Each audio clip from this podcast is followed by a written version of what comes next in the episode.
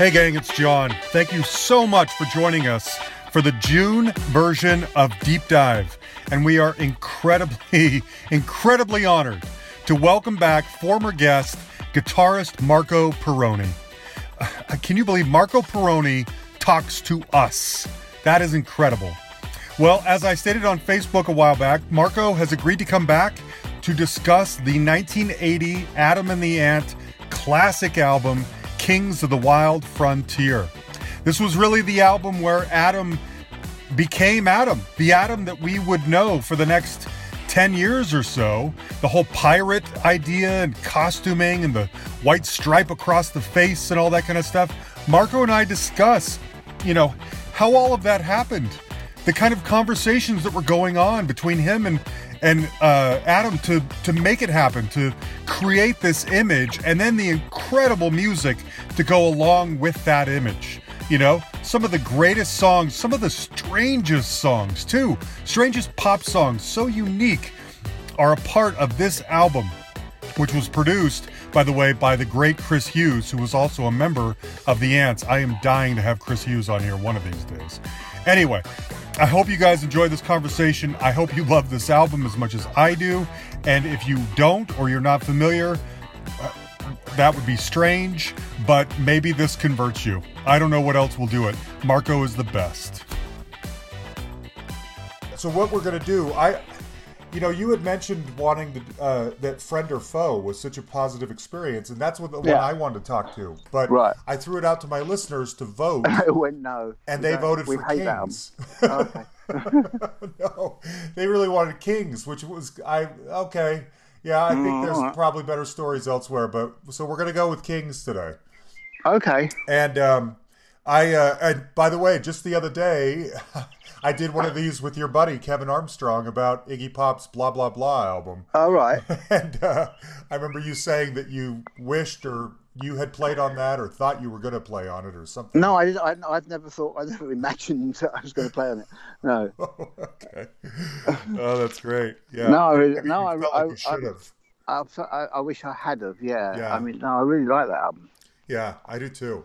And it's such an anomaly uh, comparatively to everything else. And so I thought it'd be a fun one to chat about.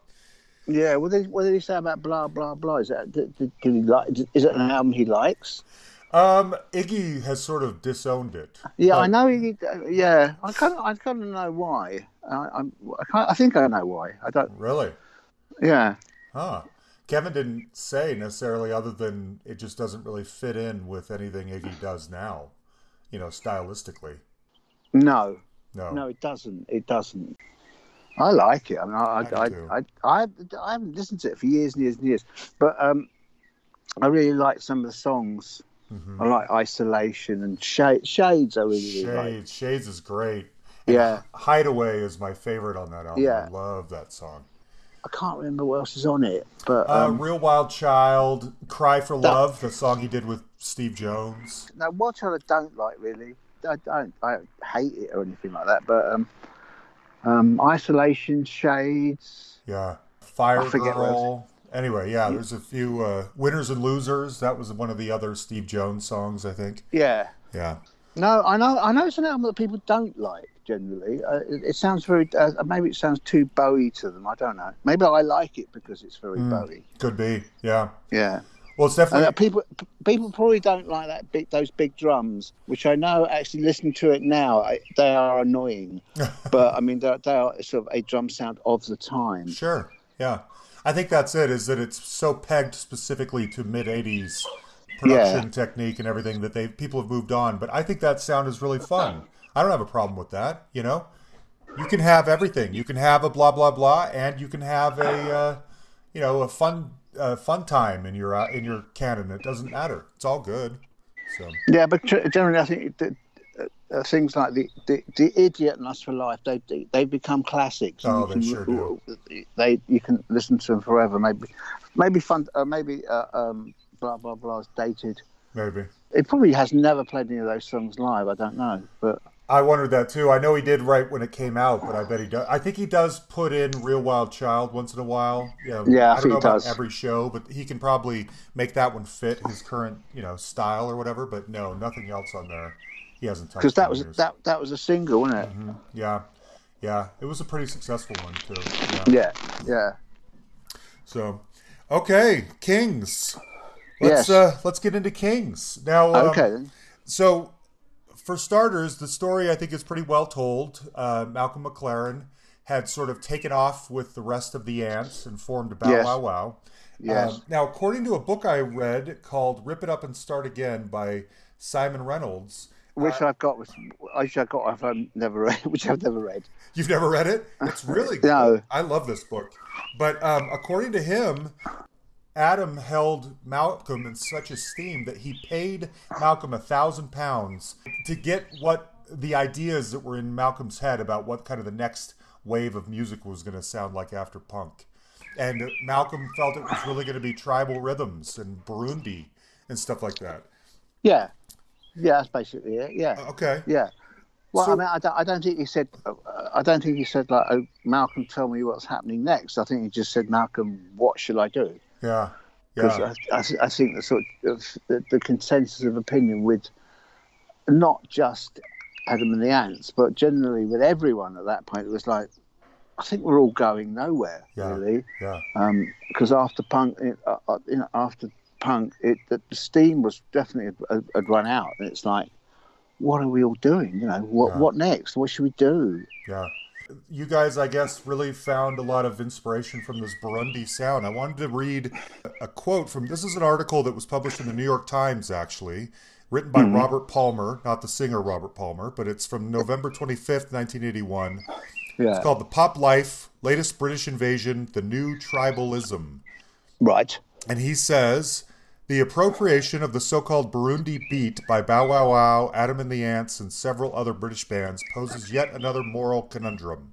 The Right. original source of this tribal rhythm is a recording of 25 drummers made in a village in East African nation of Burundi by a team of French anthropologists.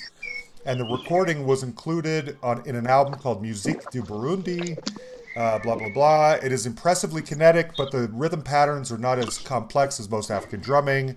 During the early 70s, a British pop music- musician named Mike Steiphenson grafted an arrangement for guitars and keyboards on and released it as Burundi Black. Why was this Burundi beat thing so influential to you? It wasn't particularly. Really? Um, uh, no, I, I remember that record, Burundi Black, and I thought I remember it being a really good record. I mean, I don't remember exactly when it came out, but uh, Malcolm really liked it, and, and when Adam mentioned it, I thought I remember. I thought, oh yeah, that was really good, Burundi Black, because it was ri- literally the drum beat. It, it was like before sampling, obviously, because all, all, all, ma- all, all this whoever made Burundi Black, uh, uh, I, I know nothing about who made it or why they just took the track and just put these keyboards and, and stuff over it, and it was pretty good. Yeah. And Malcolm just kind of took this record and, as an idea. It's nothing like you know anything that you know we did later or anybody, anybody else we did later. It just took that template, that idea, and it was just I don't know. It was just an idea. It was just a fresh idea to, of, of like instead of using that kind of rock beat, really. I, I just thought, yeah, well, okay, that's a good idea. That's a good way to a good place to start with something. Yeah. Okay. It was. Uh, I mean, there's really.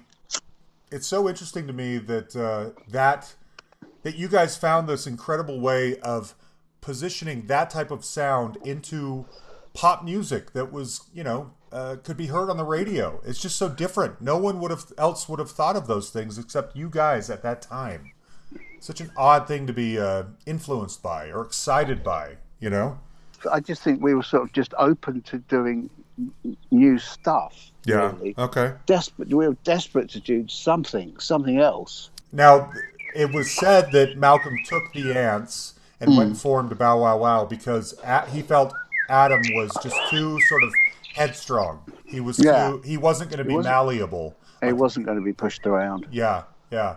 But you, what was the magic of you and Adam's relationship? At least back then, was it? Uh, were you an enabler of Adam's vision? Were you a co-pilot? Did you sort of have your say and it was a diplomacy? What was the magic of the two of it was all chemistry? of all all of it really. I, I was definitely an enabler and a co-pilot and eh, all of it because I was sort of like Jeff. I, I sort of thought, oh yeah, this is all good. This is all. Yeah. I was a, a terrible kind of yeah.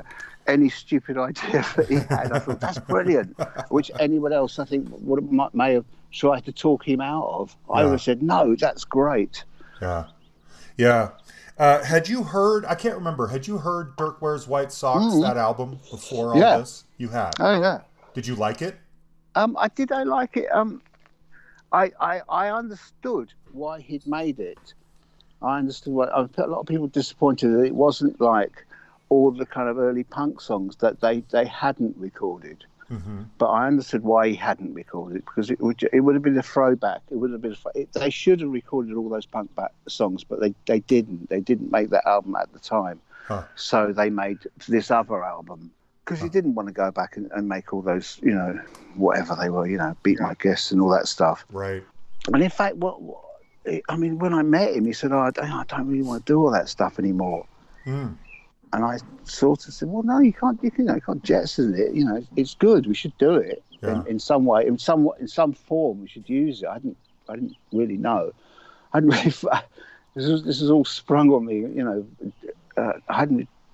I hadn't formulated anything in my mind exactly what we were going to do with it, but Yeah. we should use it in some form. Uh, also, you've got a fan base, and they're going to want to hear it, and it's good. It's Yeah. really good. You shouldn't just. If, if it was crap, then no, we should forget it. But it's not crap. It's really good. Right. Now, this album, first of all, uh, you can't really talk about Adam in this period without the style aspect of everything, too. I mean, if these, if the music you guys had made had come from guys who were just in like t-shirts and shorts, it would have been just, it, the, it would not have made the impact that it did. No, was uh, a lot of some of the things I've read is that Vivienne Westwood was sort of really into pirate garb at the time, and that was sort of inspiring you guys to be like, yeah, I think let's adopt that. Let's see where we go with that. Was it was did she sort of influence where you guys were looking at stylistically? yeah, She yeah. did, We okay. took we, we took that those ideas as well, which was another thing we took from Malcolm. We didn't really kind of steal those ideas from Malcolm, but then again, Malcolm stole those ideas from everywhere else. But they weren't Absolutely. they weren't stolen exactly. They were there. You Right. know, they're there. Yeah. They're out there. You know, they they they come from history. They belong to everybody. But and also, Adam paid Ad- uh, Malcolm a grand for them, so he bought them Yeah. in, in, in, in a way. But then again, you don't need to buy them; they're there. Yeah. From what I had read, Malcolm, and I don't know if you ever crossed paths with him. We had him on the show, Robin Scott or M Yeah, yeah, yeah, yeah. Well, yeah, he's dead now, isn't he? No, he's still around. Uh, in fact, I just yeah, I just talked to him last fall or something like that. He was great. Um, he and Malcolm We were made- buddies, like Yeah. in Paris. Yeah. at the time. We made that br- one brilliant record, pop Yeah. music, which is amazing record. It is. Yeah, those two. From what I read, those two were hanging out in Paris at the time and really getting into this sort of Burundi sound, and that's so it probably felt more exotic. Like you know, Malcolm's come from the far reaches of Paris to bring Mm. you this new idea and this new fashion sense and everything. Mm. I want to read another quote. This is from a book called Mad World. It's a really great book, and it does a chapter. You're in it, by the way. You're quoted in this. Uh, it says Adam Ant basically had one theme. The artifice of show business was infinitely preferable to the music press mandated notion of credibility. yes. And I don't know how I feel about that because it imply it feels to me like that implies that he went after this because he thought it would be commercial versus a really cool sound. I mean, was it as calculated as that for you two? That we thought it would be commercial. Yeah. Well, it wasn't. It wasn't at all commercial, was it?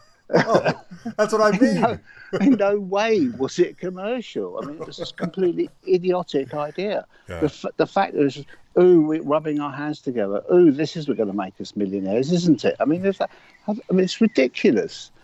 That this is, a, you know, this is a surefire um, money maker. Yeah. It's like the two idiots sitting in, in my mum's, you know, in my mum's house in Harrow.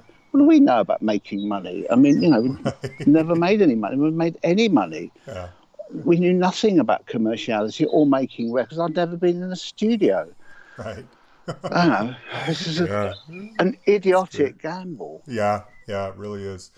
A lot of the other things I read too implied that he was sort of the prior few years, probably including Dirk, that whole experience was so uh, unhappy and unsatisfying it was kind of it was like a last ditch effort. We got to make this work. I'm out of options. Um, was he re- was he somebody who was sort of at the end of his rope creatively, or was it at the beginning of like the new chapter in his life where creativity was going to flourish? Did you know? Do you know what I mean? No, I felt. I, I, think we were both at the end of our ropes. We really? Getting, we both got to the point of just getting nowhere yeah. with what we were doing. And I think the whole kind of the music in general was it was going nowhere. Mm-hmm. It was really kind of a load of kind of like 20 year olds who thought they were terribly, terribly, terribly clever. and they weren't. We weren't. We were terribly, terribly, terribly stupid. Um, just like, just trying to be terribly, terribly, terribly intelligent. Uh-huh. And we just stupid. Yeah. You know, like when that, that you know, like the Rema-Rema band, you know, like yeah. that I was in. I said, this is going fucking nowhere. we're not playing to anybody, we're not doing anything. Yeah. And it's like we're signed to a label that doesn't want to sell records. And like, I mean, I just used to think, is everyone fucking mad? like, you know, oh, that's great. I never really had that feeling of like, is it me? I uh-huh. must be wrong. Clearly, I'm wrong. I must go along with everybody else because I always thought that I just looked around and think, you're all idiots. Yeah. You're all completely stupid. Yeah. I've got, I've got to get out. I've got to get away from you people. Well, you're, you're complete. Yeah, because you just look around and you go, I don't know. You just look at them and you go, I don't know what you're talking about. Right. I just don't know what you're talking about. Yeah. Well, it uh, your gamble uh, proved successful. It was the number one album of 1981 apparently, in Britain. The number 48 album of 1980. It sort of spans both years, but this had to have just been a, a mind blowing experience for you seeing this thing take off, this crazy thing. Yeah. You know? It, it, it was. It really was. I think we both wanted, thought we just we want to do something real yeah. and proper and grown up. Although it wasn't at all grown up, it was quite you know adolescent really. Yeah, I mean the whole enemy thing kind of thought they were being adult and intelligent, and they were just being childish. Well, the album had three hit singles. Uh, Kings of the Wild Frontier reached number two, Dog Eat Dog reached number four, and Ant Music also reached number two. My personal history with this album is that, and I was a little late to the game. I remember in college buying the Antics in the Forbidden Zone greatest hits album. This would have been probably around 96. I think. Right. And um, oh god, that's a long time after. I know it was. I don't know why. I mean, I think America in general was late to come around to a lot of this stuff. You know, I've been an Adam Ant fan since Goody Two Shoes. That was the first thing I heard. But for whatever reason, it never. I don't know. Through high school and whatever, I never got active about actually buying the albums until Antics, which I still say is one of the greatest single disc best of package in history. Right. Um, and so from there, I finally kind of uh, got the rest of the album. So it was probably, I don't know, two, 2000 maybe before I finally bought Kings. Right. And um, I loved it. Now, I got to ask, were you, uh, I think I remember in the book or somewhere I read this, that, um, of course, Michael Jackson famously calls Adam Ant at like four o'clock in the morning asking about the the pirate coat that he wears, and Adam doesn't believe him and they keep he keeps hanging up on him. Finally, Quincy Jones calls with his you know gravitas, and uh, Adam wakes up, takes the call from Michael Jackson. Michael wants to know where he got his jacket. Uh, Adam tells him. Michael goes and buys one, and then he takes that look around the thriller era to another level. Do you remember all of this?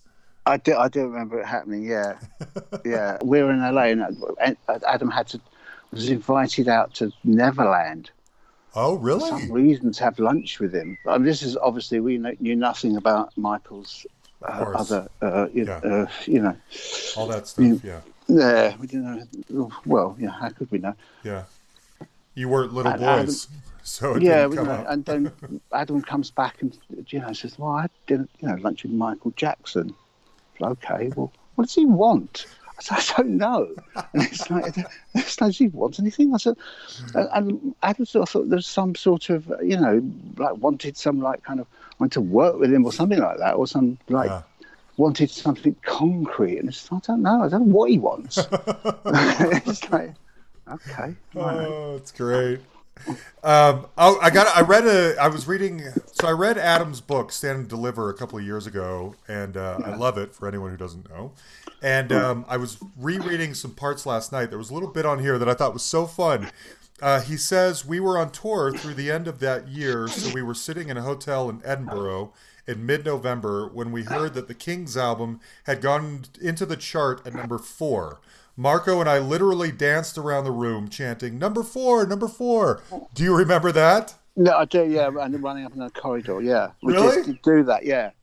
Oh, Yeah, that's great thought that was color. yeah, there was the pinnacle of success. Right. Little that we know, that was not number four wasn't ever going to be enough. Uh-huh. Because in terms of numbers, it's like kind of, yeah, it's never enough, is it? Like, and then and then like number four can never ever ever be enough, and it's got to be number one. Then it's got to be number one again, and then it's the number one in another country, more number ones, and it's like you know that was that was quite like sweet and naive.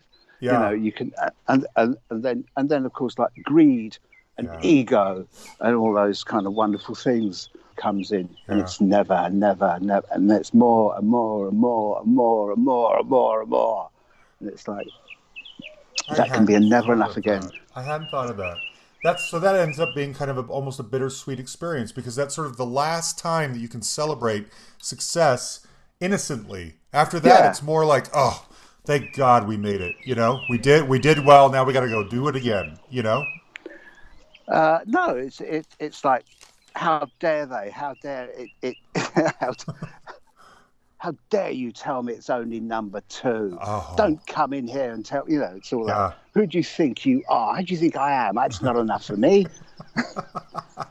so is this pressure that you're talking about? Is it is it label induced? Is it self imposed? No, self-induced. It's always self-induced. Oh, Yeah. man. The world is not enough. Yeah, I could see that. Yeah. Um, okay. So the album won Best Album at the Brit Awards in 1982. Um, were you there? Did you go up on stage? Did you make a speech or anything?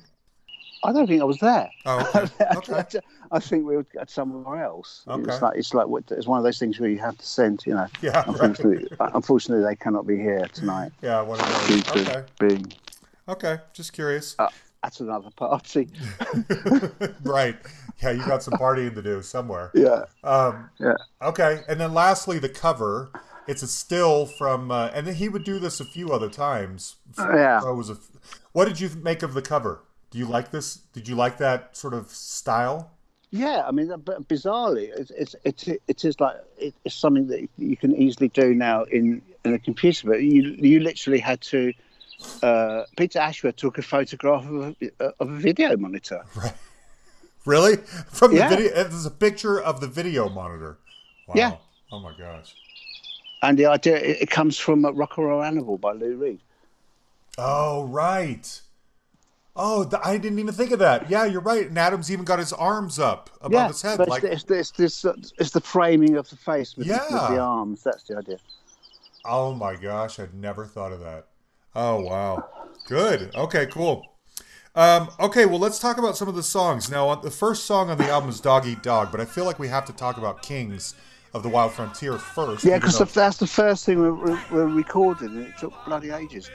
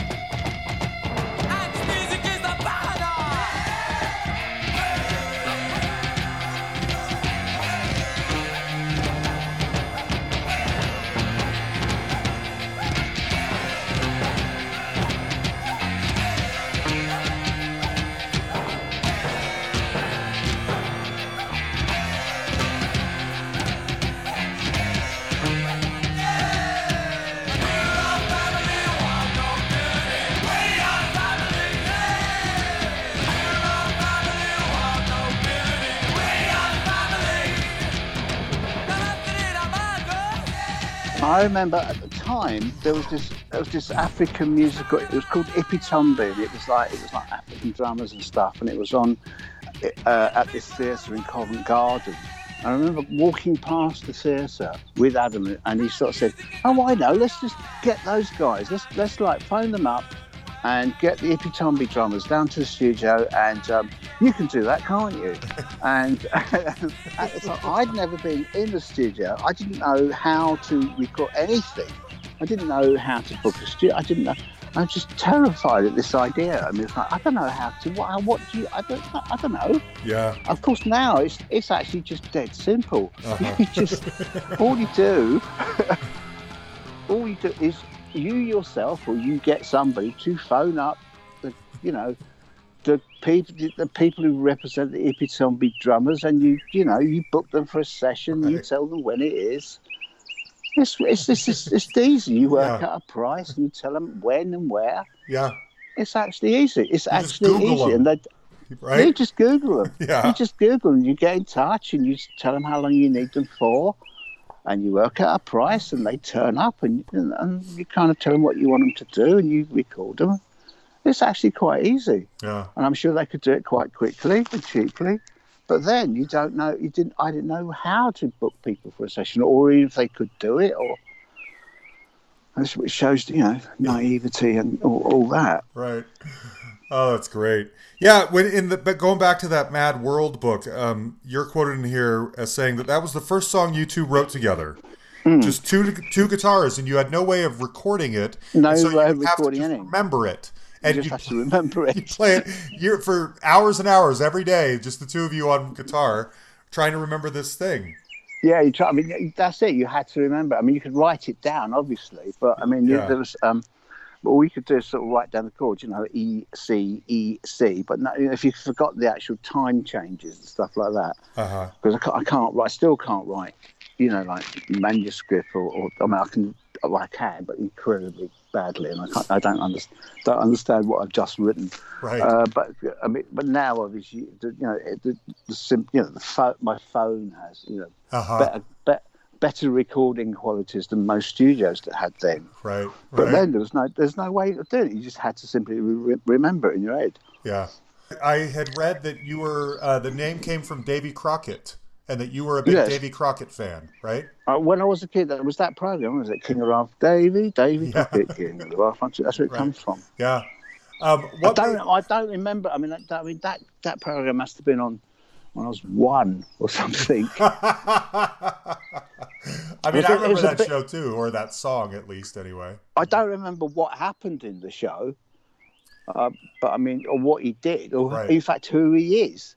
But you know, I just remember that song. Sure, and the coonskin But I mean, hat. he's and- but he's a famous American legend, isn't he? Kind of, yeah. Uh, I mean, he, uh, the Disney, Disney's made several shows and movies about him back in the fifties and sixties. Anyway, they did. So it kind of solidifies this uh, heroism or this legacy that who knows how if it'd be there otherwise. But Didn't the bloke who played Davy Crockett then go on to play the bloke from uh, the Beverly Hillbillies, or does he just look like him? no, he just looks like him. The guy who played Davy Crockett was named Fess Parker. And Right. um, that was pretty much all he did. I mean, he did Right. other things, but it was one of those things where he could never. He was locked in as Davy Crockett for the rest of his life. You know what I mean? yeah. No one could Yeah. see it, uh, see him as anything else. Um, okay, so that first line in Kings of the Wild Frontier is just one of the great lyrics ever. A new royal family, a wild nobility. We are the family.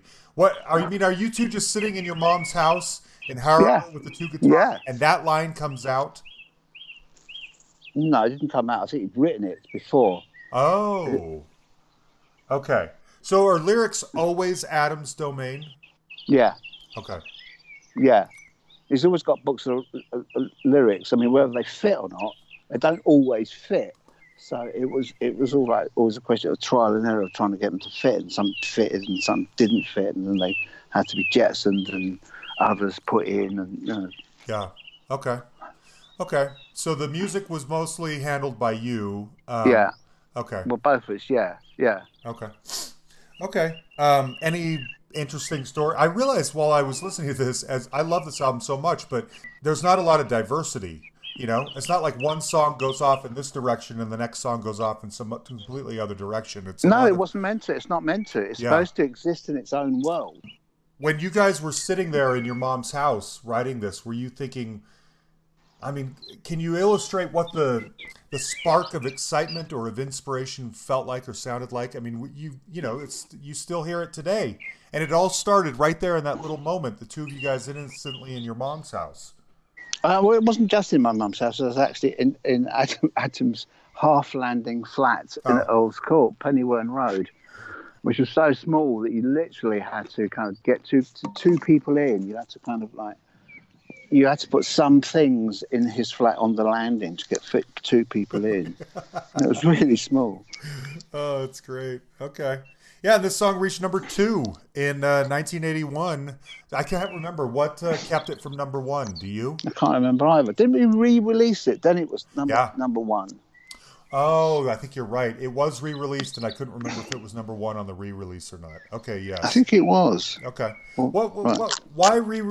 Were there not other? I mean, it feels like you could have mil- milked this album for more singles. Was that never part of the plan? Just three and you're done. That's what they did in those days. Yeah, Hmm. you, you just did three and you're done, or maybe we did four, maybe four you're done. That's what they did in those. days. They just sort of thought, well, that's enough. Okay. They Okay. didn't release every single thing as a single. Okay. So let's talk about Dog Eat Dog. That's was another single. It's the first track. Reached Yeah. number four in 1981 one.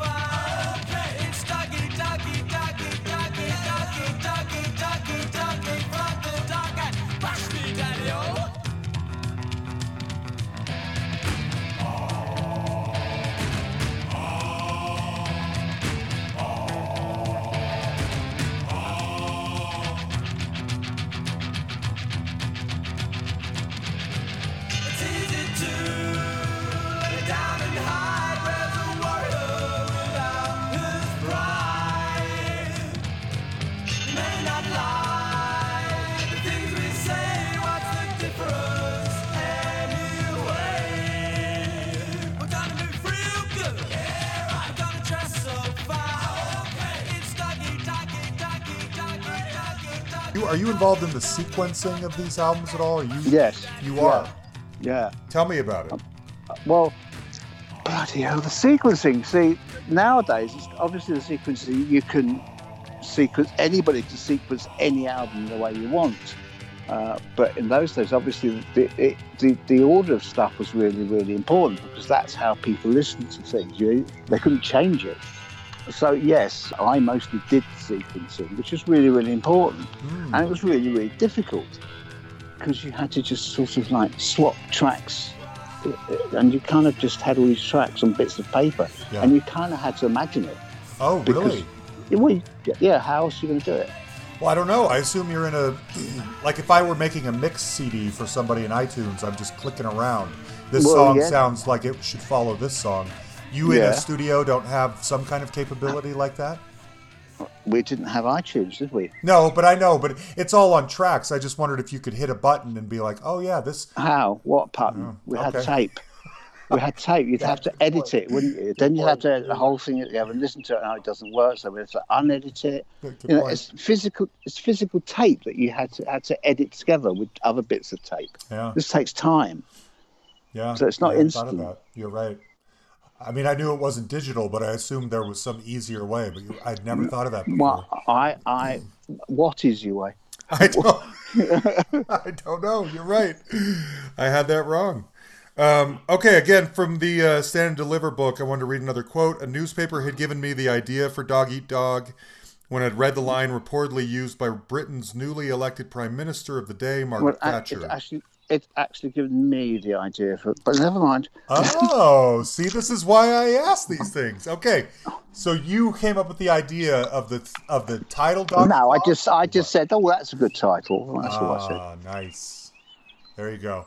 And when the song kicks in with those dr- drums fading in, announcing two drummers, Terry and Chris Merrick. Yeah. Um, is that why you placed it at number one? You thought this is this is kind of easing people in, or not easing? That's the wrong word. But the fade in. This sounds perfect as a track one. Yeah. Okay. Yeah. I just yeah. It's, yeah. It sounded good at the beginning. Okay. Okay. Um, let me say one other thing in here. The producer of Top of the Pops rang in the third week of October and asked if we'd be able to appear on that week's show to perform Dog Eat Dog. Yeah. The call came on a Wednesday morning. Could we be there that afternoon? Did bears shit in the woods? So that's a definite yes. Basically, what? How impactful was that first time on Top of the Pops? Impactful what for? Getting the call to be on Top of the Pops. What for us or or, or Yeah. for, for the world? Uh, well, yeah. Well, obviously, well, well, we're hardly going to turn it down, are we? We're a top, we're a pop group. Um, Sure.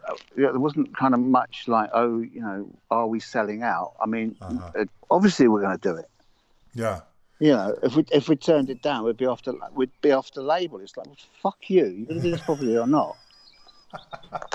no, well, obviously, uh, you know, Sony Yeah. are going to uh, Sony are going to go. Are you taking the piss? This is what you're supposed to be doing. Or are you Right. going to just are you just going to wank about like students?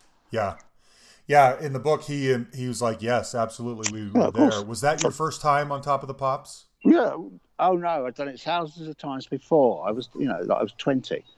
Well, I didn't know if you'd done it with Susie or No, no, Rema no, or no, no, like no. Okay. Rema-Rema never got near a Okay. TV studio. No. Okay. Um, was that a thing? Did you tell your parents, guys, I'm going to be on Top of the Pops this Mm. week? You got to watch it. Hmm. Of course. Told everyone. Yeah.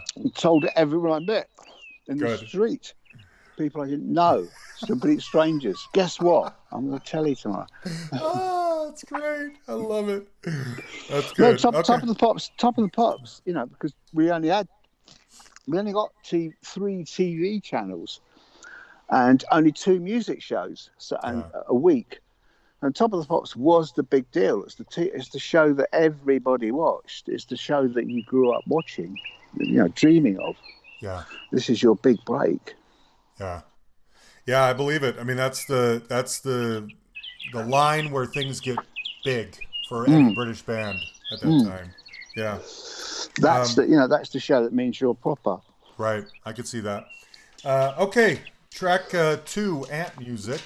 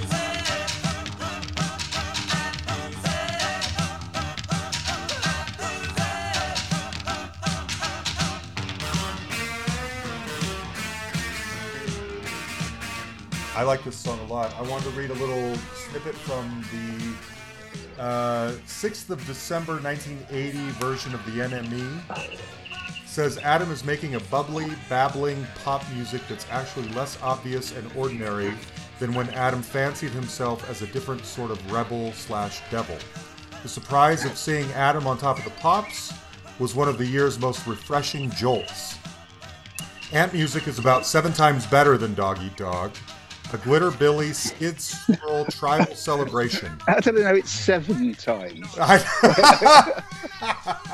Why seven times? Why not ten? Why not two times? Why? I don't know.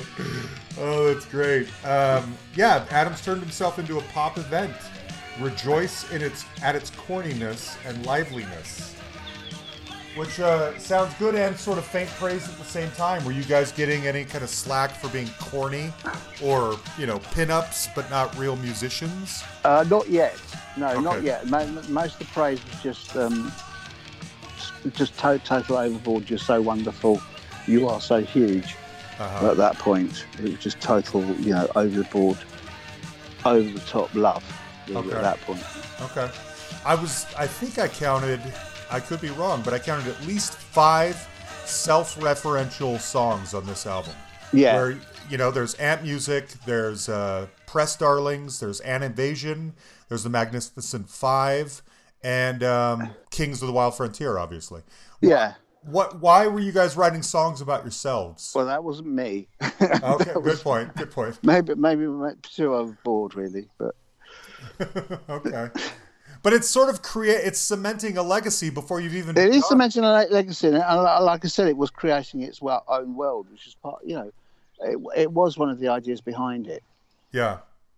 Yeah. I mean, again, genius stuff coming from you guys in the 79 80 period. It's Yeah. amazing. Um, unplug the jukebox and do us all a favor. That music's lost its flavor, lost its taste, so try another flavor. That's one of the greatest lines ever.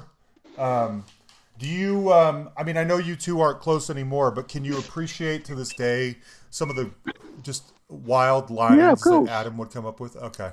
Yeah, of course, of course, I do. Yeah, because there's a lot of those. That's a that's a bit of genius right there. A line Yeah. like that, and the way it fits into that song, and even you know.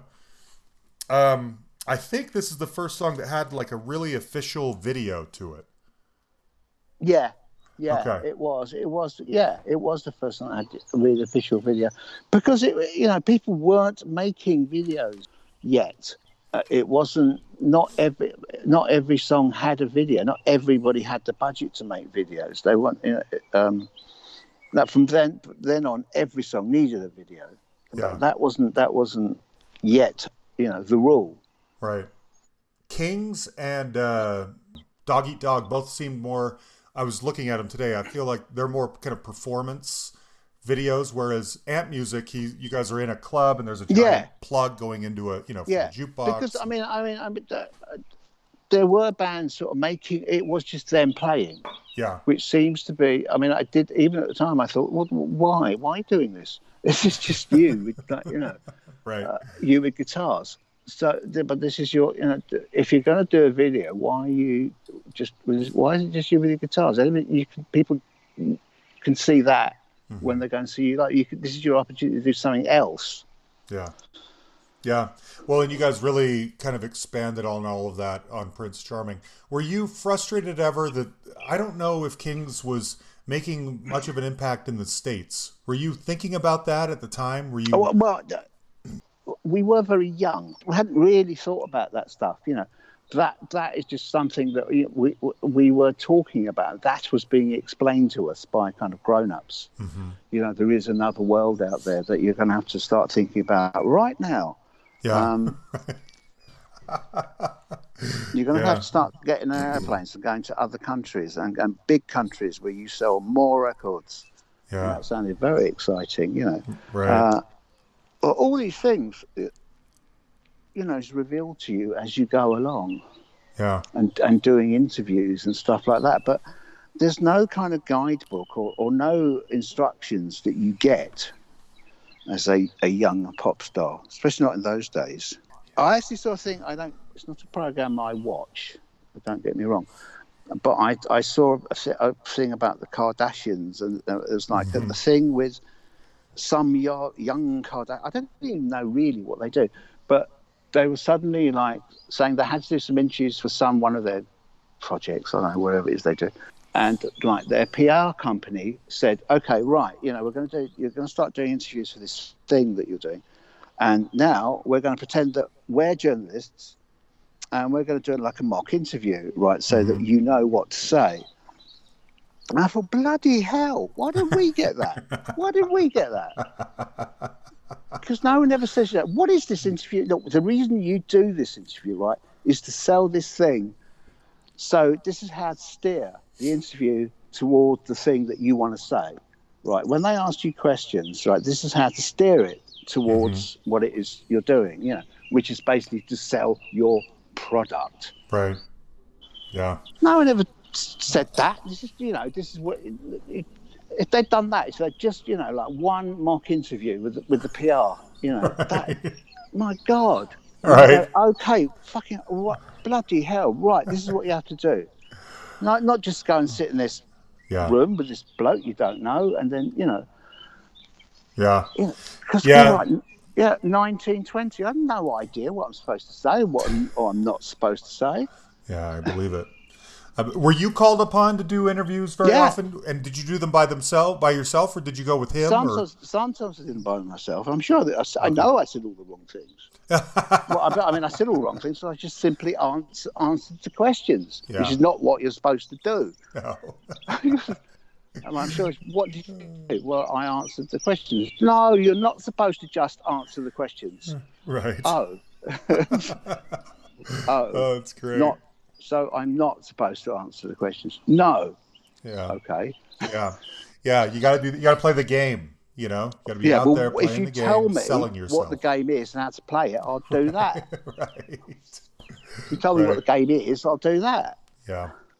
Um, I want to read another quote. This is from the book 80s Chart Toppers. Every chart topper tells a story.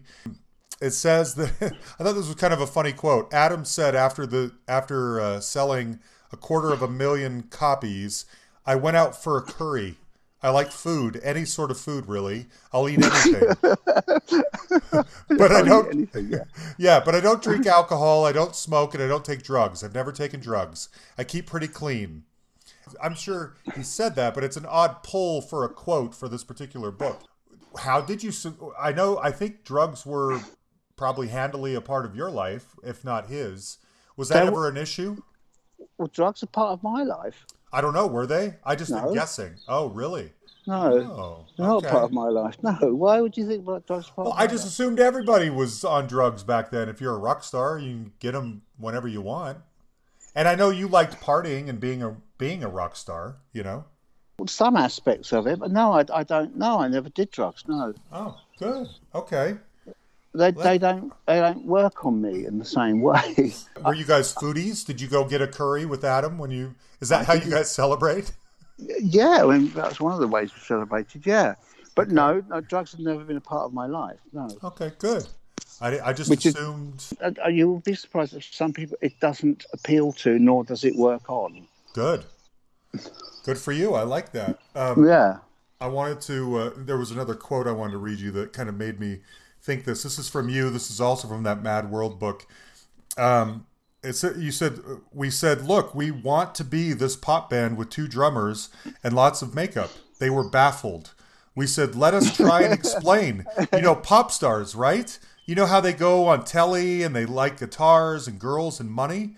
And they said, that's what you do. That's what you want to do, because that was the uncool thing. But we said, yeah. So you were just very bold about, yeah, we want to be the full rock star. You know? what they had, what had happened is that kind of.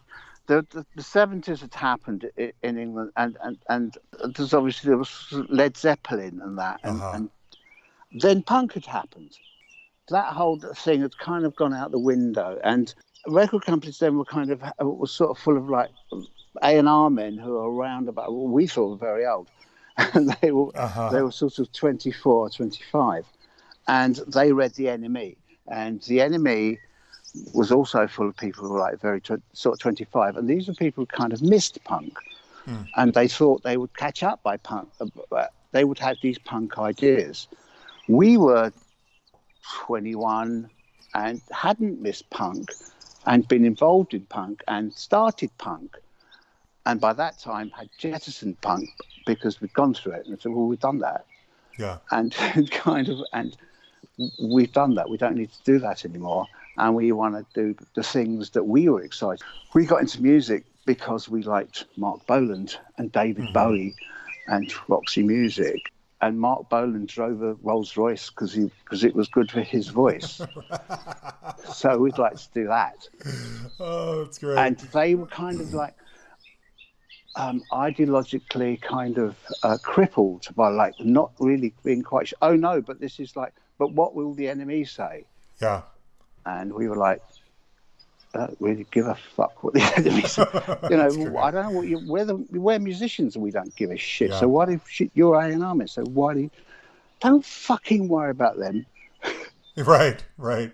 It's funny. The uh, "Children of the Revolution" is being used in a milk commercial here in the states, and my kids love this song. Yeah, and know. so uh, we've been I've been playing it in the car because I, I love I'm a, I love T Rex, and to have and so we just put it on repeat, sing every word, scream it at the top of our lungs. It's one of the greatest feelings of fatherhood I've ever had is having my kids want to listen to Children of the Revolution over and over and over again because they heard it on a milk commercial. You know what I mean? I know you had to the best. explain. You had to. It's almost like you had to explain to these twenty-five years. Look, there is no revolution coming. Right? right. it's a joke, right? Right.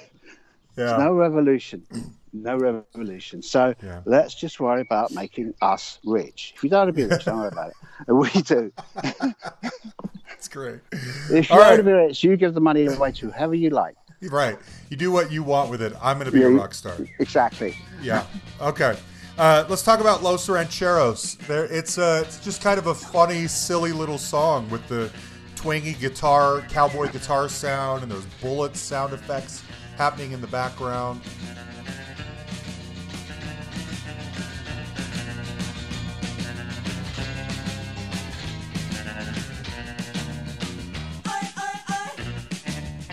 Few dollars more,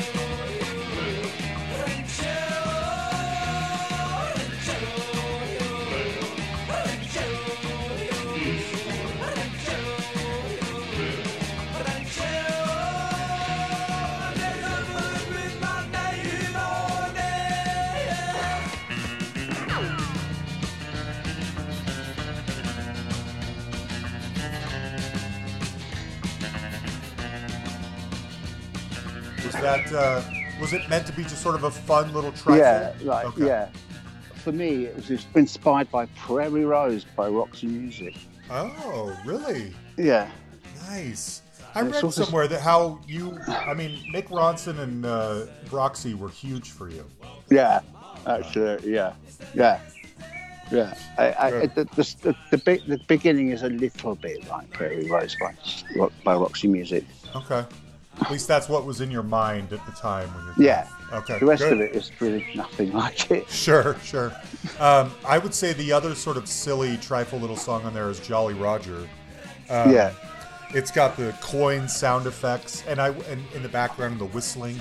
And I Yeah. wondered if you specifically, because the pirate aspect was sort of your style at the time, did you feel like you needed a song that spoke directly to the pirate look, or were they Yes. not connected? Oh, really? They were. Well, of course, okay. they're completely connected. okay, okay. I'm just, I'm That's just why it's there. Okay, okay. Some of the assumptions I'm making are right, and some of them, like the drugs, are wrong. So I'm just, no, you know, I never it, know. it's it's there because it's bleeding obvious. Okay, good. yes, it is. Okay, good. Um, now, I want to tell another one of the I mentioned a second ago about singing "Children of the Revolution" with my kids. Yeah, Feed, "Feed Me to the Lions" is another one of those songs. Yeah. and we'll go around to each other and just say "To the Lions," you know, to each. It's kind of this fun, funny thing that we do. I really love that song.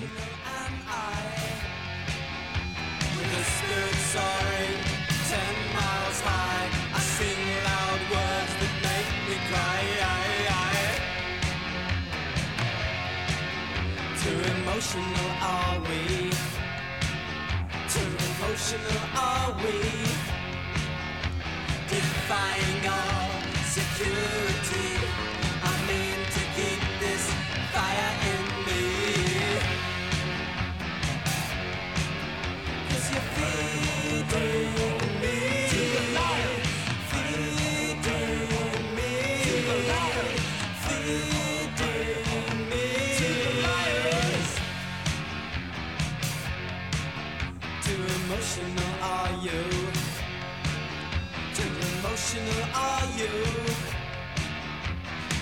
just one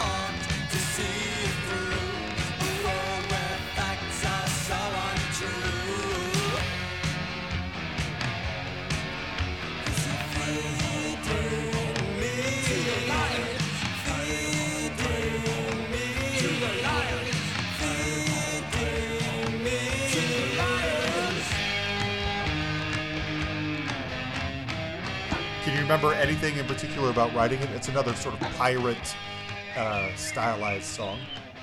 Yeah, uh, the, original guitar solo was wasn't Lawrence of Arabia. It was something else. Oh, It's okay. something, it's something else that I stole. I can't remember. It didn't really fit. Um, nor does Lawrence of Arabia really fit. born, born free. Oh, Born right. That was the original guitar solo, but it isn't anymore. Ah. When you, I, this is a question I've always wondered, and I've, I've, I've never asked it. When you go out and you play these songs live, when you guys Yeah. tour, Yeah. do you have, are you, do you hold yourselves responsible for recreating the solos note for note like they were on the album, or do, is that an opportunity to improvise? Well, anything, but that's that. Those those are written parts. They're Okay. not. They're, they're not kind of like widdly widdly woo kind of like uh, Yeah. uh, uh, improvised solos. Those those are actually written written melodic parts. So Okay. no, th- no, they no, they're played like that. Okay. Um, I didn't know if a solo, if a guitar solo could be seen as sort of a fluid thing that would change from night to night, like jazz might, or if it's locked in. The notes matter very, you know, they're very important. You got to recreate this.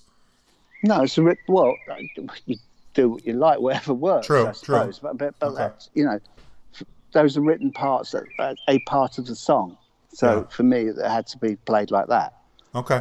Okay. until I decide until I decide that you don't. But you know, It's all up to you. Yeah. yeah, well, it is. Yeah, Okay. Um, I was kidding. I was curious. The hey ho's, like in the background, little Yeah. textures like the bullets and the coins and those sound effects and stuff. Who's making those decisions? Is it Chris Hughes who produced this, who's also in the band, Merrick? Yeah. Or is it Adam? Or is it you guys collectively? How does this? I think it's sort. It's sort. I mean, uh, uh, the vocal parts of- were Adam, and the, all the other stuff is sort of everybody collectively, really. really? Yeah. Like, Okay. Why don't we put a bullet sound on it? okay. Just curious. All right. Um, now, the version of this album that I have is the U.S. version, and uh, Yeah. there are two songs on here that I. It's funny. I didn't know this ahead of time until getting ready to talk to you. My two least favorite songs on the album are "Press Darlings" and uh, and "Physical."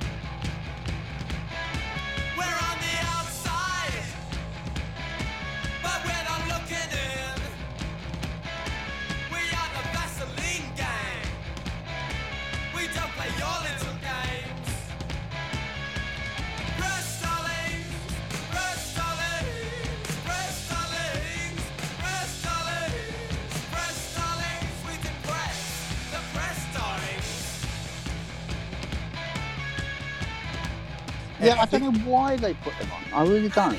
Yeah, and it's I mean they're fine, but they sound they're so like metal, heavy metally. You know, they're clearly from more the punk days, and I didn't realize that they were leftovers. I guess from They're the they're big. Well, they're B sides. They were B sides. They're, they're like you know Ah. what I was saying earlier when I was talking to him. It's like when he kind of had he just had this conversation. When he said, "I don't even know if I want to do those old songs," and I said, "No, you've got to do something really good." And and I was, at, at that point, I thought, "Well, I don't even know what, what do we do with them?" And Yeah. it's like, "Well, we should record them." And we, we, we recorded them as B sides for the singles. So they were B sides for the singles. And I said, I, what, I think it, uh, Physical's B side of Dog Eat Dog, Mm. and Press Stars was the B side of King's Wild Frontier. oh, okay, And yeah, they don't bloody fit on their album because, like I said, um, it, it was supposed to. It's its own world. It's its Mhm. own world. What world that is, I don't know. But it, you know, it's this feel of a universe that you've created. This piratey, cowboy-y, yeah, cinematic-y, cartoony, zingy. Yeah. you know, right. Yeah, that's why I feel that way because these don't really fit in. and Yeah, they don't fit in. Yeah, So well, that wasn't my decision. They just, I don't know whose decision that actually was. They just sort of appeared on there by osmosis. weird. And why? Yeah, But okay. that was, an was- extre- that was an uncreated decision by somebody somewhere, by an American somewhere. Um, Probably, yeah.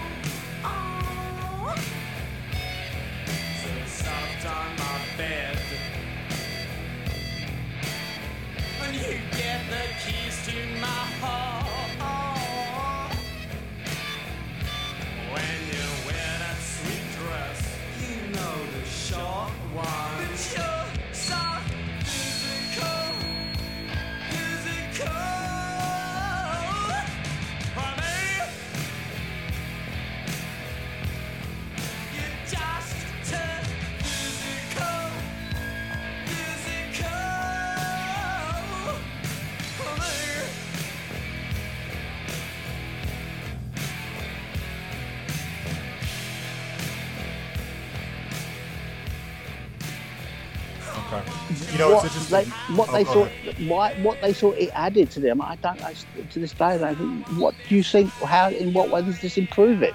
Yeah. It doesn't, in any way. It's um, I've seen Adam a couple of times now in the last ten years or so because I never got the chance back in the glory days, and uh, unfortunately, the sound of these songs, like "Physical" and "Press Darlings," is Yeah. what his live shows sound like to me now. Yeah. I feel like a lot of that that subtlety or the nuance or the fun, the element of multicolored fun, fun that was going on or technicolor fun that you guys were doing is kind of lost. They're very these they're very hard, uh, sort of gloomy, metally shows now, and they they're not as much fun, and it really bums me out because it feels like he's leaning the the subtlety has been overri- overridden by these heavy, heavy guitars of songs like these, and it's not as much fun. Yeah, well, I don't know. You know, It's like I, I, I, took a, I took a kind of, um, I, I, I took advice from William Shatner. I mean, not personally, not personally, as I've never met him, but it's like, um, he said that you know he did, he hasn't watched like the new Star Trek deliberately. So when people say, "Hey, William, Captain Kirk, what do you think of the new Captain Kirk?" He can say, "I don't know. I've never seen it." Yeah. so he doesn't have to give an opinion. Got it. So yeah, okay. so I don't have to give an opinion. There I you don't go. know. there you go. I'm sure it's I'm I'm sure it's very good. You know. Yeah. It. Uh, I mean, it's great to see him. It's just it loses some of the fun, if you ask Yeah, me. I mean, I can't. You know, in, ter- in terms of rock guitar, there is uh, there is a, a lot of difference be- between, say, Mick Ronson's rock guitar and I don't know a rock guitarist you can name. I don't know. Let's think. Uh, I can't think of one. But Like, let's uh, say st- uh, uh, there's a there's a lot of there's. There, I mean, Steve Stevens say is not Hmm. a heavy metal guitarist. no, He's not a heavy metal guitar. I mean, he is, but Right. he isn't. no. I I hear what you're saying. Yes. Um, in fact, I Uh, saw. I mean, there's, there's, there's a difference between there's there's a difference between say Steve Stevens and Dimebag Darrell. Very good. You know, Yes. Yes, that's They're what I'm thinking. they're- Yes. they're both brilliant. There's both, I'm not not I'm, they're both brilliant. They're Yeah. both fucking brilliant. But Steve Stevens isn't the same thing. Agreed. That's it. Yeah, I agree. In fact, that kind of leads me to the next song, Ants Invasion.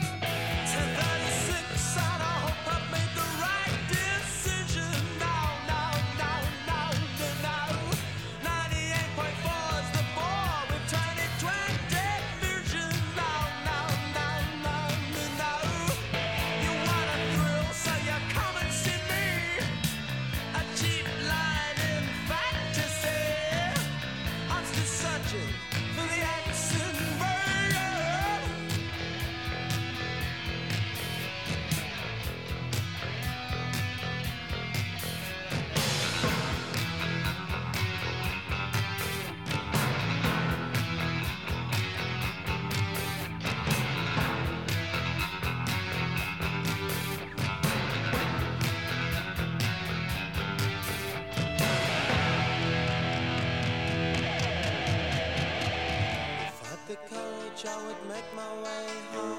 Too many antics in the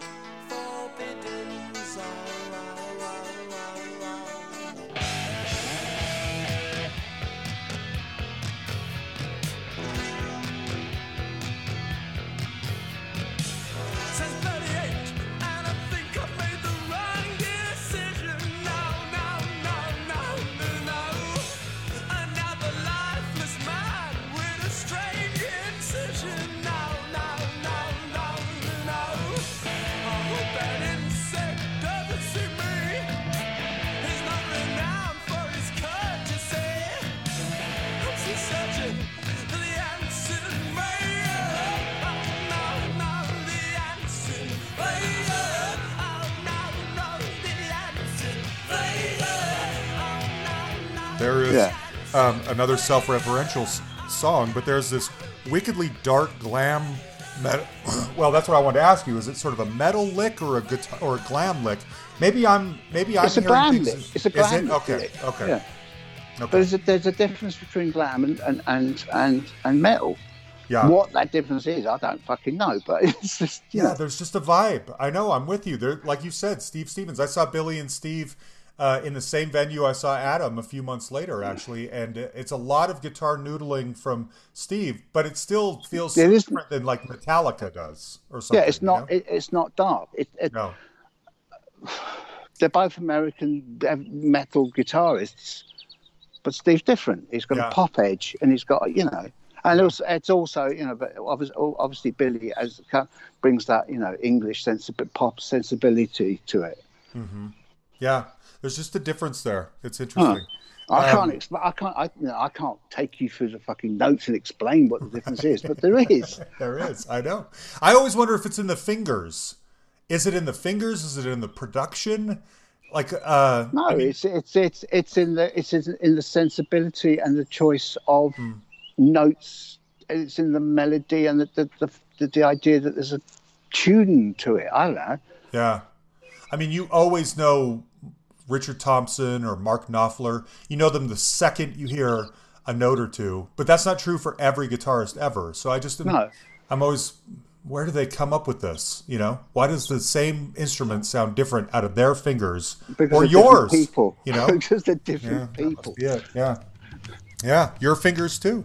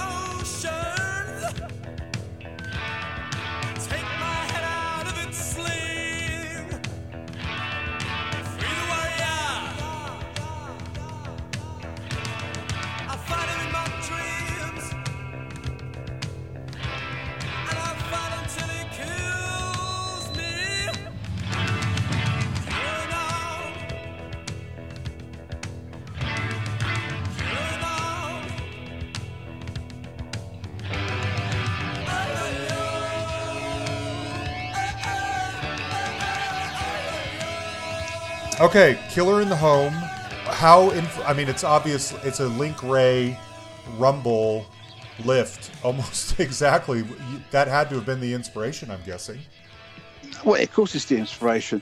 Um, I think I'd like to take the the credit for being the first person to steal it. Um, Really? No, actually, no. I'm the second person to steal it.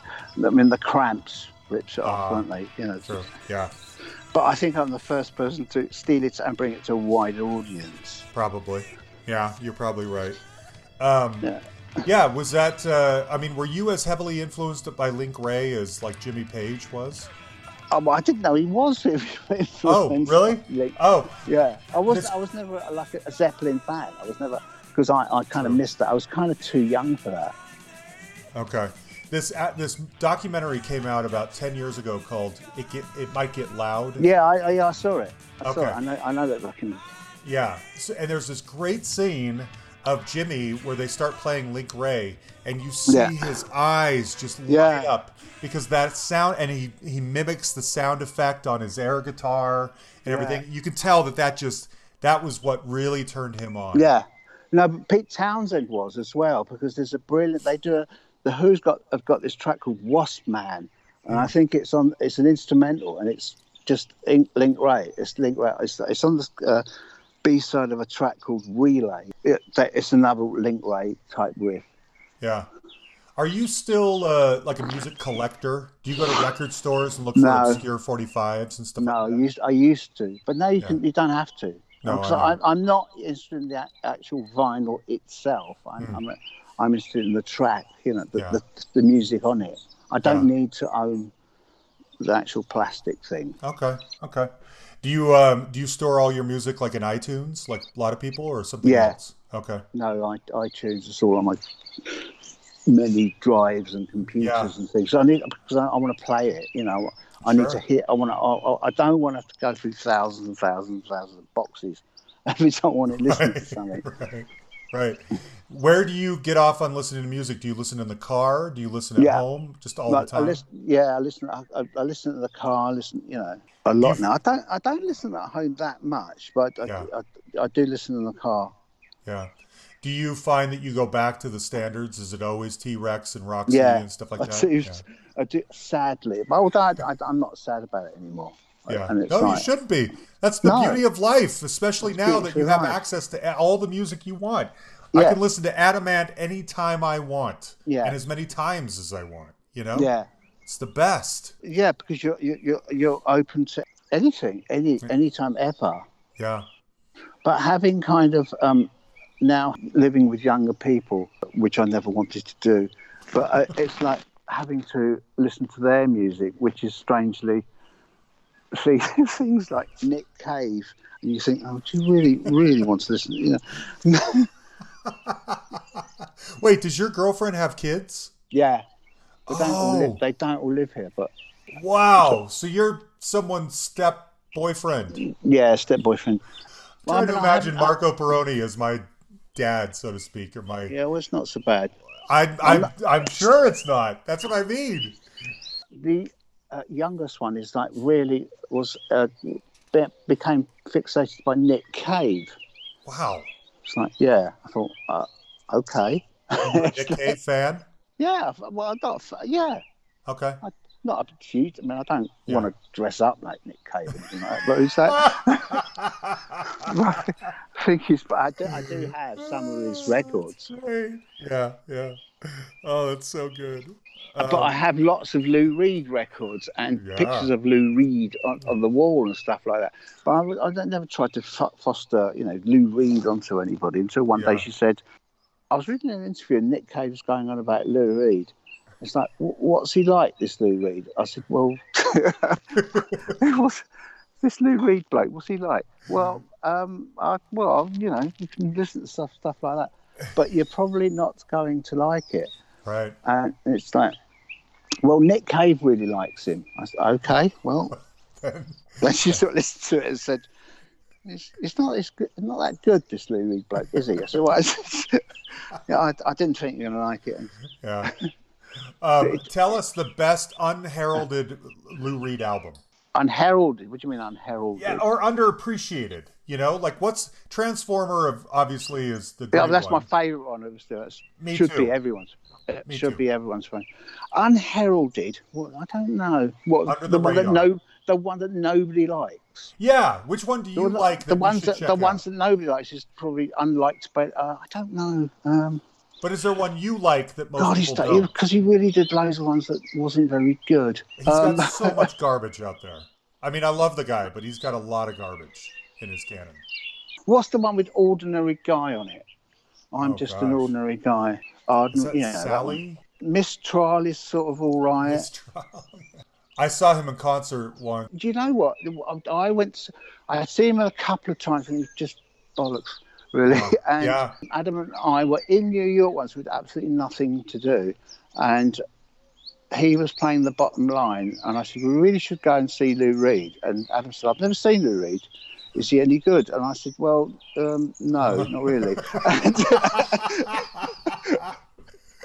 oh, it's great. and, and and he said, well, then we shouldn't really go, then, should we? And he's, I said, probably not, but we should go. but if I can get us in, then yeah. yeah. and we're there's a there's, so there's uh, there is a, a, a video called Lou Reed live at the bottom line, which we're actually in. So Really? yeah. There's a shot shot of us, and it's brilliant. It is that he was actually really really good. oh, good. Yeah. Good. And I was yeah, you never that- know. with him. No, you never know. And I actually was quite pleased that I got him for nothing, just in Yeah. case he was rubbish. But he wasn't. Oh, that's great. Yeah, I saw him once, probably uh 2000, 2001 or something, and he was, you know, promoting one of those latter day albums Yeah. I really cared about. And Yeah. um, it was long and it was a slog. And I took friends, like, no, you guys, Lou Reed's never going to come to Salt Lake City. You got to believe me, this is a big deal. My friend and his wife were just bored out of their B- minds. bored, yeah. Yes, it was rough. Um, okay, we only got a couple tracks left. Magnis- Magnificent Five, another self-referential. I got to be honest, this is the track I forget.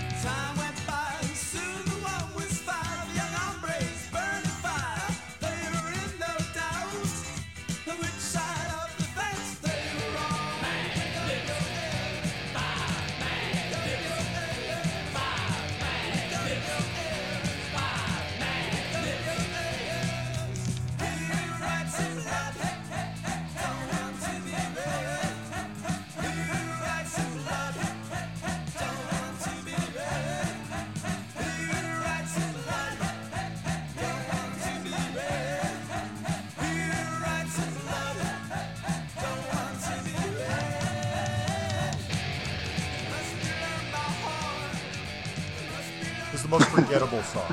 I always have to be like, which one's that again? You know? Oh yeah, yeah, yeah, that one, that one. You know what I mean? I don't have to do that with any of the others, but this one I kind of do. All I can say about this song is it's really, really, really, really hard to play. Really? I- yeah, and I don't know why, because I, I, even though I myself wrote it, there's something about the chords that sort of go backwards, and I don't know why I wrote it like that, but it made sense at the time. But trying to play it live, I keep forgetting that they go backwards.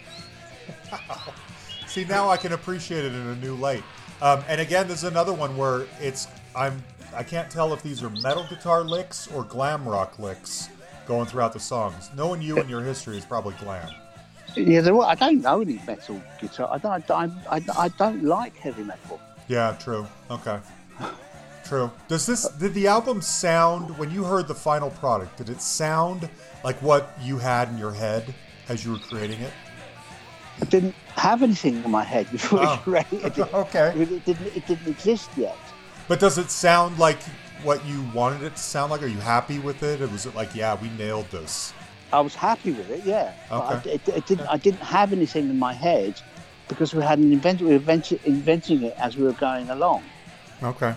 It hadn't existed yet. Okay. Okay. You know, sometimes people will say, you know, I it, it, the in the production it turned out too glossy or it wasn't quite what I had in mind, and I just wondered if you felt that way. But it sounds like it's you were happy with the turnout. Well, it's a bit like saying, you know, what does, you know, Burundi glam rock soundtracky pirate music sound like? I don't know. So, I don't know what it sounds like. Oh, we're going to have to make it and see what it sounds like at the end. It's like, when you make it, you think, "What? This is what it sounds like." Yeah. Yeah. Good point. Before okay. before you before you go and do it, I don't know what it sounds like. Well, if we just do it, then we'll find out. Right. And that was like, you know, we had to. So you have to make it. Then you find out that oh, this is what it sounds like. Yeah, here it is. It sounds like this. This is this is apparently what it sounds like. we just created it. Yeah, we just made created it up. it. This is Yeah. it. Okay. This is Um, what happens. This is what happens, right? If if if you do this, this is what happens. Right. I love it. Um, okay, I want to. Uh, don't be square, be there. At the very beginning of the song, it sounds almost like disco.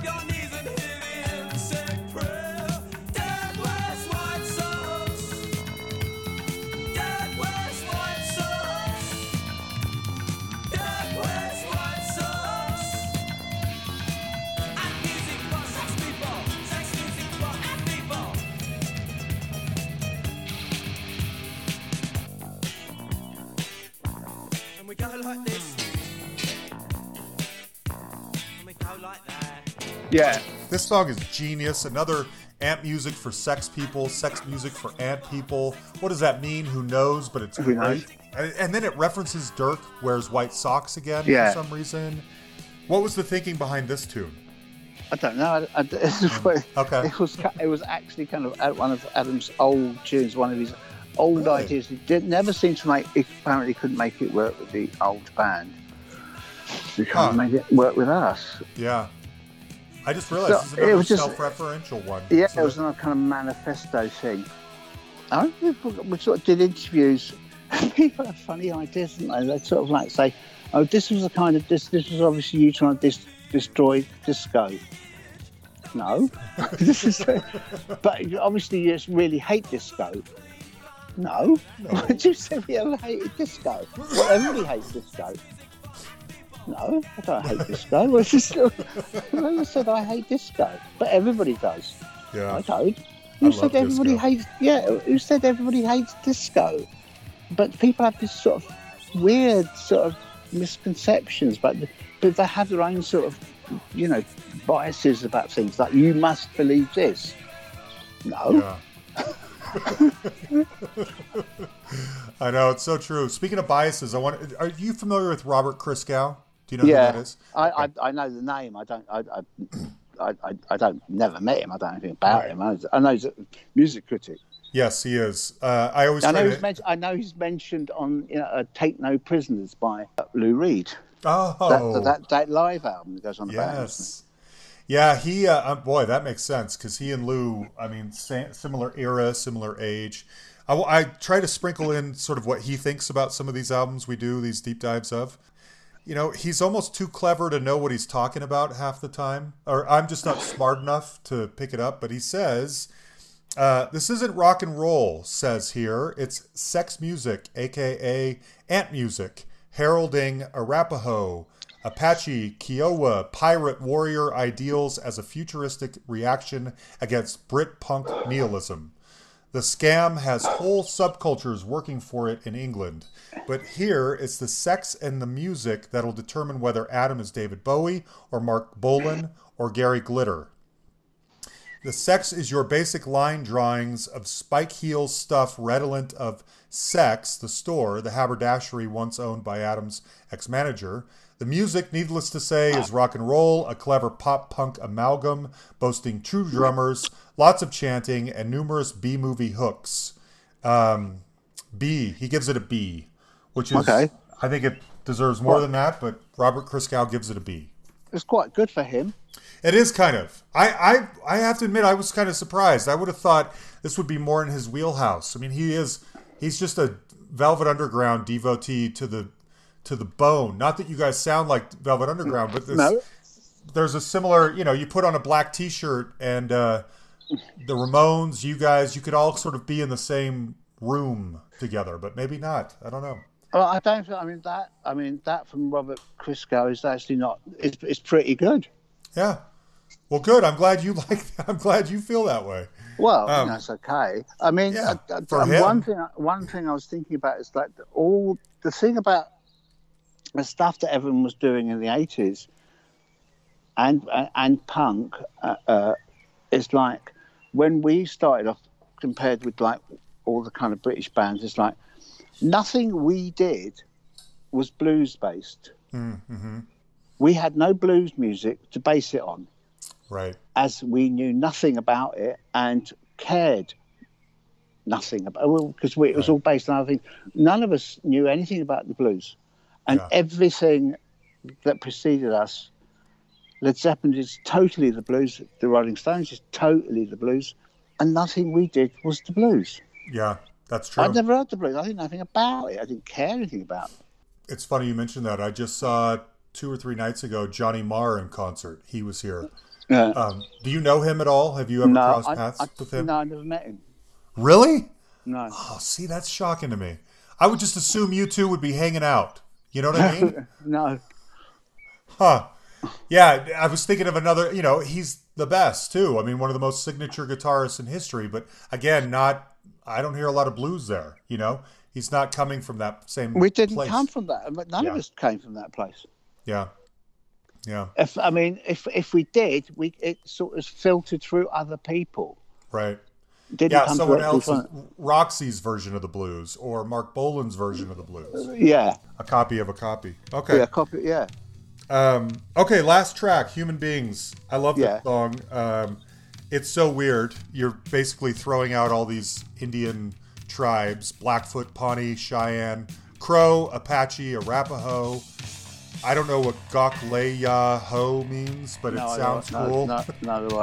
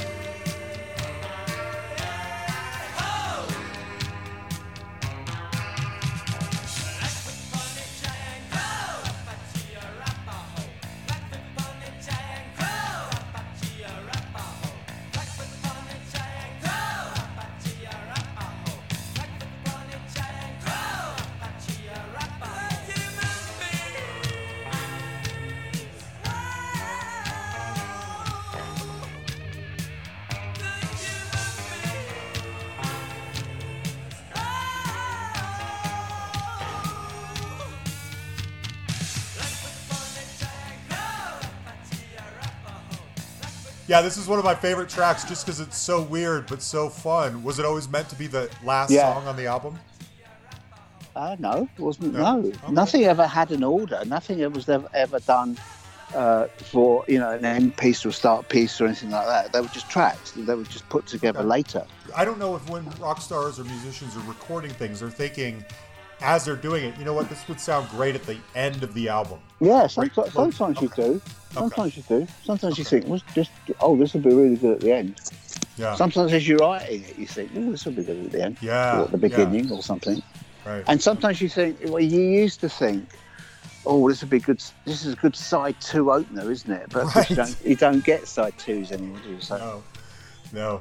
In fact, Kings of the Wild Frontier would have been the side two opener back in the day on this. Right? Yeah, yeah. Okay. Okay.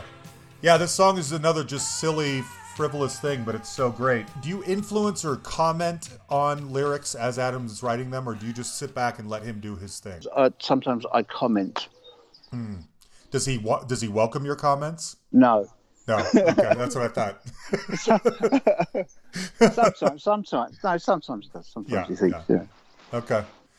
Okay. And some, uh, there have been times that, that there's been a lyric that just I really, really, really like. There was one in, in uh, in fact, there was one in um, King's Wild Frontier that just wasn't worth a sausage if it's something about. I just it was wasn't isn't worth a sausage. I just could not get it in. I just could not get it in. I tried, honestly tried for hours and hours. It just would not fit. It just doesn't fit.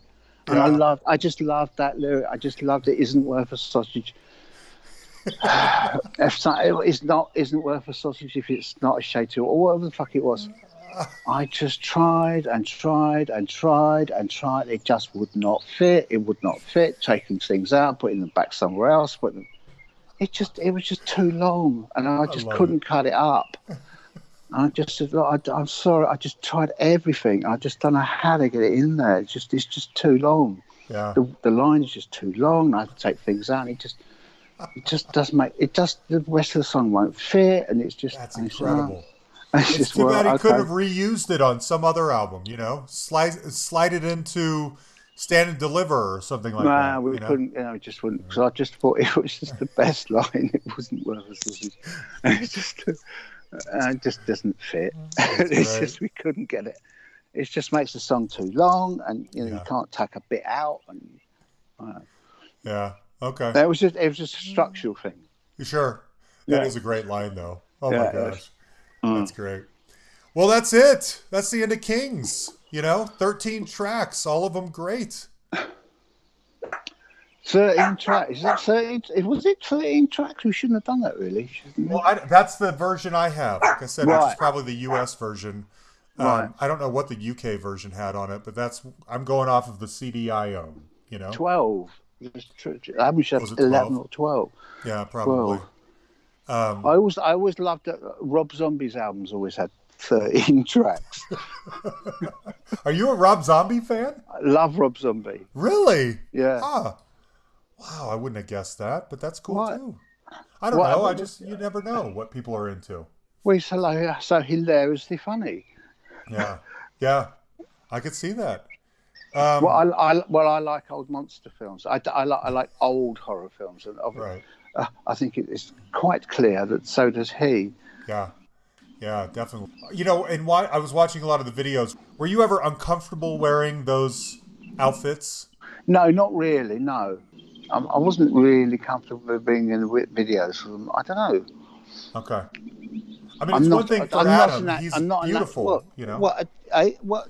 He's a he's a natural performer. I'm not a natural performer. In fact, Right. I'm not a performer in any way, shape, or form. I just wondered if it was ever uncomfortable for you. Like, oh, I, I don't want to put all this stuff on, but I know No, I didn't mind putting do. the stuff on. Okay. I'm, I'm, I wasn't like you know, kind of you know, I you know, I felt girly wearing the makeup. No, no, I was all right with that. You're okay. Okay. Yeah, yeah. Okay. Yeah, just curious. If it ever got to be kind of a slog. Um, Um, no, no, because I'm, I'm, you know, it wasn't like, oh, you know, oh, do we have to wear this? Why can't we, you know, just Yeah, be yeah. our natural selves? Who the fuck wants to see that? right. Right. Okay. Well, this, you know, I think this album and, and really his peak period is this perfect merging of style, style and substance. You know, they're both there and they're both really um, striking. And unfortunately, I feel like after Friend or Foe, when it started to get into like Strip and Yeah, uh, Viva yeah. La Rock, one those the balance wasn't quite as perfect. Yeah. you know, on that stuff. You have to have both, and yeah, and we always knew that you have to have both. And we- uh, well, as you know, we, we come from that background where no, we're not going on stage in t-shirts and shorts, and Right. that's not, you know. Okay, well, uh, tell me, is there a moment on this album that you are particularly proud of? That what that you like the best, know. or I, uh, you don't know? No, there's Okay. no, there's no, there's no moment that I like the best. I mean, it's Okay. it, uh, yeah, that you know, oh yes, eleven minutes thirty-two. I like that bit. Well, Uh, that's what I no, wanted. I love no. that. That's what I wanted to know. There's a No, little thing. because- I do this twangy guitar thing that took me a long time to. Oh no, I, I love it- that bit. No, no, because, no, because it doesn't work like that. You know, you kind of love Okay. it all, really. I mean, obviously, through the years, there's always like you, you hear it for ages, thinking, "God, oh God, I want to go back and re-record it." But yeah, after, but that fades yeah, because you, yeah. because it's finished, and you shouldn't go back and bloody re-record it because it's just, Mm-hmm. you know, uh, that never ends. You'll be recording it, re-recording it for the rest of your life. It's a bit like Star Wars, isn't it? Right, I mean, right. bloody hell, stop it. yeah. Just leave it alone. Just Yeah. leave it alone now. Everyone's Yeah. seen it. And stop pissing about with it. Okay. It- I agree. You know, Um, did I miss anything? Were there any stories or anything relating to the creation of this album that I don't Probably know about millions. that you? Probably I'm sure. I, yeah, there probably are. Yeah, I didn't know if there was one, uh, you know, pressing memory in your mind whenever you. there's thousands of pressing memories in my mind. Uh, every day was a pressing memory was making this bloody thing. Was it always the plan to have Chris produce the album? Yes, I think it was. Yeah, Okay. yeah. We couldn't see anyone else, basically. Yeah. You know, you know, I hadn't thought of this before, but it makes sense. Somebody else, no, let's say nobody else would have had the synergistic idea No. of the style and substance that someone already in the band had, right? No, It had to be one of you guys. we couldn't describe it because we, like I said, we didn't know what it was. Like what happened? Yeah, it is. It's like so. What happens if we do this, this, and this, and this? We don't know. Let's do it and see what happens. Hmm. It was let's do it and see what happens. Right.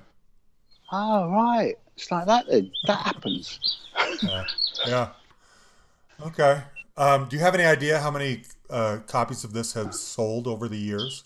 But sixty-three million. I don't know. No. I mean, it's just- I mean, people sort of say. People, strange people have asked me like things like, "Do you know the, the catalog number in Oh. Japan is different from the catalog number?"